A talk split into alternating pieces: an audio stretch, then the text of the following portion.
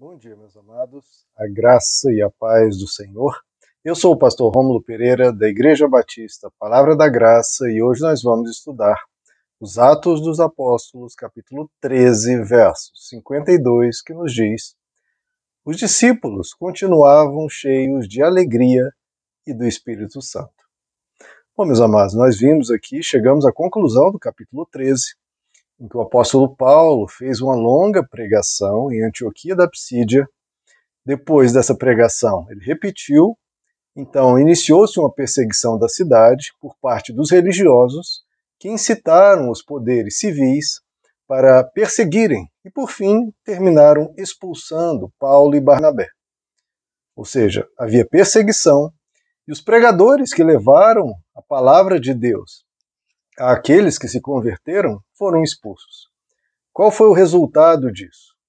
Os discípulos ficaram lamentando, entristecidos, se sentindo abandonados, né? não abandonados, mas se sentindo sem alguém para lhes conduzir, né? se sentindo sofrendo calados ou ficando abatidos, desanimados. Não. Qual foi a reação deles? Estavam cheios de alegria e cheios do Espírito Santo. Essa, queridos, precisa ser a nossa reação diante das dificuldades.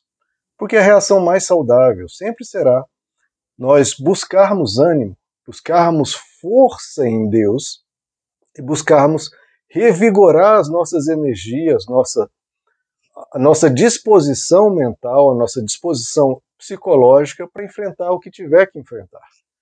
Porque se nós nos abatermos, queridos, diante das dificuldades, as dificuldades já são difíceis, o próprio nome diz. Se nós desanimarmos, ou nos abatermos, ou desistirmos, não, não falta, não resta outra alternativa senão fracasso.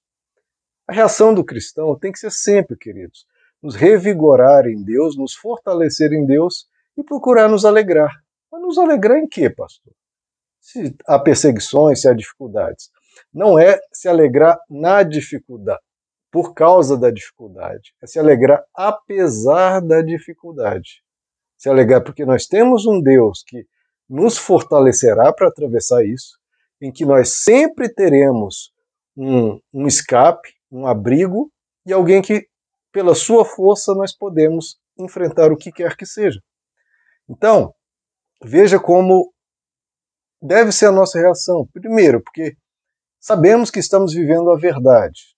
Os cristãos que estavam sendo perseguidos, acusados disso, daquilo, mas eles sabiam que estavam vivendo a verdade e caminhavam com o coração cheio de amor e cheio de Deus. Se o coração está cheio de amor e cheio de Deus, se nos acusarem do que quer que seja, a gente se examina, a gente se analisa. Mas se o coração está cheio de amor, cheio de Deus, e buscando a verdade, se examinando, vamos em frente. Não se preocupe com o que estão dizendo a seu respeito. De novo, encha-se de amor, encha-se de Deus, se examine, procure melhorar a cada dia e vai adiante. Então, sempre busque se alegrar, queridos, sempre. Porque esse mundo nós teremos muitas aflições, como Jesus disse. Mas qual foi a recomendação dele diante dessas muitas tribulações que teremos? Tem de bom ânimo. Né? Nem tem de só ânimo. Né? Ele falou, olha, se animem. É o que ele está dizendo, mas é mais do que só se animem. É, tem um ânimo muito bom. Tenha um bom ânimo. Ou seja, tenha uma certa leveza, um certo bom humor, uma certa um, um, um, estado mental bom, não de murmuração, não de lamento, não de achando as coisas ruins, mas achando as coisas todas suportáveis. Vamos suportar, vamos enfrentar e tendo essa leveza, esse bom ânimo, essa boa energia, essa vibração positiva de que vamos, vamos em frente, tenham um bom ânimo, vamos, se animem. Tem coisas difíceis aqui e acolá, se anime com outras coisas, enfrente as difíceis, valorize as coisas boas que você tem, desenvolva a gratidão, e vamos em frente. É o que Jesus nos diz em Mateus 5, é o que nós estamos vendo aqui acontecer. Bem-aventurados sois vós, quando vos injuriarem, ofenderem mesmo, e vos perseguirem e mentindo disserem todo mal contra vós, por minha causa, alegrai-vos e exultai, porque é grande o vosso galardão nos céus, pois assim perseguiram os profetas que viveram antes de vós. Lembre-se, queridos, que quando você enfrenta a dificuldade e glorifica a Deus na dificuldade, o seu galardão, a sua recompensa nos céus é grande e a sua vida espiritual está realmente poderosa. Porque glorificar a Deus quando tudo está bem é fácil. Nem todos têm essa facilidade, quando está tudo bem, às vezes até esquece de Deus, mas é mais fácil. Agora, quando está difícil e ainda assim a sua vida brilha a luz de Deus, você glorifica a Deus, você confia em Deus, apesar do que está acontecendo, você enfrenta com um coração bom, com um coração grato, sem desistir da fé, sem abandonar a Deus. Não. É com Deus que eu atravesso isso. É em Deus que eu vou enfrentar isso. Você está glorificando a Deus com a sua vida. E isso gera uma vida espiritual poderosa. O seu galardão no céu vai ser muito grande, porque você está glorificando a Deus, dando um testemunho verdadeiro. Porque é fácil dizer, ah, Deus existe, ou Deus é bom, quando tudo está bom. O difícil é dizer Deus é bom, muito bom, e Deus existe, Deus está comigo, quando as circunstâncias estão todas adversas. Tudo está problemático, a vida está complicada, e você ainda assim diz na cara do diabo, na cara das situações difíceis, e para todo mundo ouvir: Eu confio em Deus. Deus é bom. Deus me ampara e eu tenho a vida eterna. Mesmo se nessa vida tudo tiver problemas, eu tenho a vida eterna e eu tenho o meu Deus que me ampara, que me acolhe e me fortalece. Aí as pessoas vão ver, poxa, essa pessoa tem uma coisa diferente. Tem uma coisa diferente. Porque né, falar coisas bonitas quando está tudo bem, isso qualquer filosofia, qualquer estilo de vida a pessoa faz. Agora, a pessoa ter essa fé, essa coragem, esse poder dentro dela quando está tudo ruim, ah, essa pessoa tem algo diferente, eu preciso disso.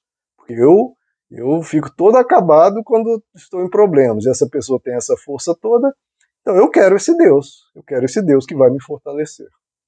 Então a gente testemunha Cristo muitas vezes no momento de tribulação. Eles tinham tribulação no mundo, mas tinham paz em Cristo. Porque o, o cristão, queridos, a alegria do cristão não pode estar baseada nas coisas terrenas apenas. A alegria do cristão tem que estar muito além disso. Tem que estar até apesar disso, para que quando as coisas ruins vierem, ele tem em quem se ancorar, se amparar.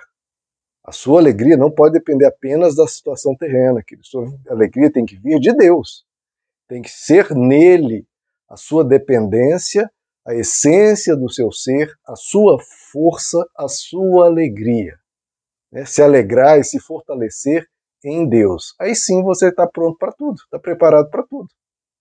Porque você tem alguém além das circunstâncias para te amparar quando essas circunstâncias não forem boas.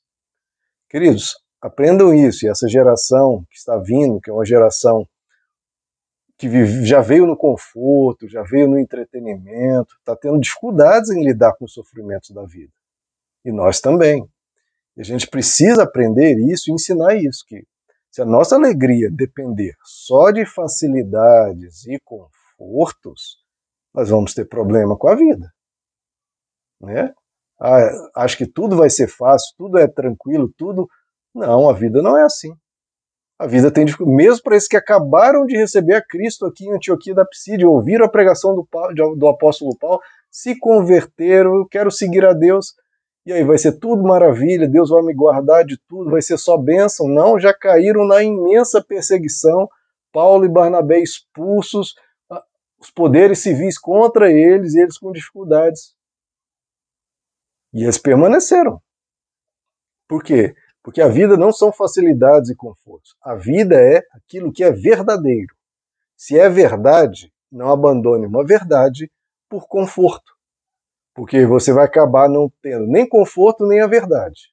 Agora, você tendo a verdade, você pode vir a ter conforto. Mas se não tiver, você tem a verdade. Você está seguindo aquilo que é real, aquilo que é de Deus e aquilo que vai te dar sentido de vida e poder para enfrentar tudo. Então veja, quanto mais facilidade a pessoa busca, por incrível que pareça, mais infeliz ela vai ser. Porque vem um sabor aqui, vem uma palavra indesejada aqui, vem um, um, um escorregão aqui, uma situação difícil aqui, uma fraqueza aqui, uma doença ali. Pois a pessoa só busca felicidade, então toda infelicidade vai infelicitá-la ainda mais, porque ela acha que a vida é só felicidade. Então, quanto mais felicidade a pessoa busca, muitas vezes ela vai colher infelicidades. A vida não faz, não é feita de felicidades. A vida é feita de viver o que tiver que viver com honestidade, com integridade, buscando a verdade e servindo a Deus. É obviamente não querendo tristezas e buscando sim alegrias. Mas se vier tristezas, minha vida continua. Se vier felicidades, eu agradeço e continuo. A questão é: eu vou viver. E o que tiver que encarar, eu vou encarar. Porque a vida não é só felicidade. Ela tem dificuldades, tem situações adversas. E nessas situações adversas, eu não desisto, eu não reclamo, eu não abaixo a cabeça e nem me entrego a tristezas. Não, eu enfrento. Por quê? ah, minha vida acabou porque vem essa tristeza. Não, tristeza vai vir na vida de todo mundo e virá sempre ao longo da vida. Questão, as tristezas eu atravesso, as alegrias eu desfruto. É isso é a vida. Se a gente achar que a vida é felicidade, a gente vai se infelicitar muito, porque a gente vai se deparar com situações que vão nos abater terrivelmente. Não pense assim. Busque se alegrar, apesar das tristezas, especialmente se alegrar no Espírito de Deus, que é o que eles fizeram. Porque quando nos enchemos de Deus, queridos, a gente está preparado para tudo. A gente atravessa tudo e vai adiante. Porque, como diz as Escrituras, o reino de Deus não é comida e bebida, não é só festa, só celebração, só coisa boa. O reino de Deus não é comida e bebida. O reino não é só prosperidade, não é só dinheiro. Não, o reino de Deus é justiça. Então, você quer viver o reino de Deus? Mantenha-se justo, íntegro, correto. É paz, ou seja, você coloca sua paz em Deus, busca viver em paz, busca anunciar a paz e oferecer a paz a todos. E alegria no Espírito Santo. Esse é o reino de Deus. Reino de Deus não, só, não é só felicidade, não é isso que importa mais.